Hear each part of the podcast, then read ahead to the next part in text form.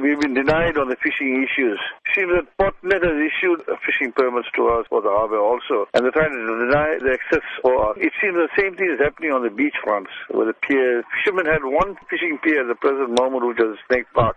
And recently, there was a very heavy corruption in the sea, which was caused by the near cyclone that came through. And I think it was slightly damaged here, then, everywhere. And then finally, they said that they will get it done up and the fishermen will come back to fish. And how has this affected fishermen who fish there all the time? It's already gone to about four to five months, but they have done nothing about it, and they're not allowing any fishermen to fish. How is a subsistence fisherman going to do a living? How is he going to put food on his table?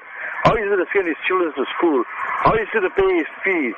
If, and he relies on this thing. If you look at it in the last few months that I have fished, I haven't even caught a fish. Yet it costs us on bait, it costs us on tackles, it costs us on travel. There's a limit for us for fishing. We fishermen have been deprived of this thing because we're given a quota system to catch fish.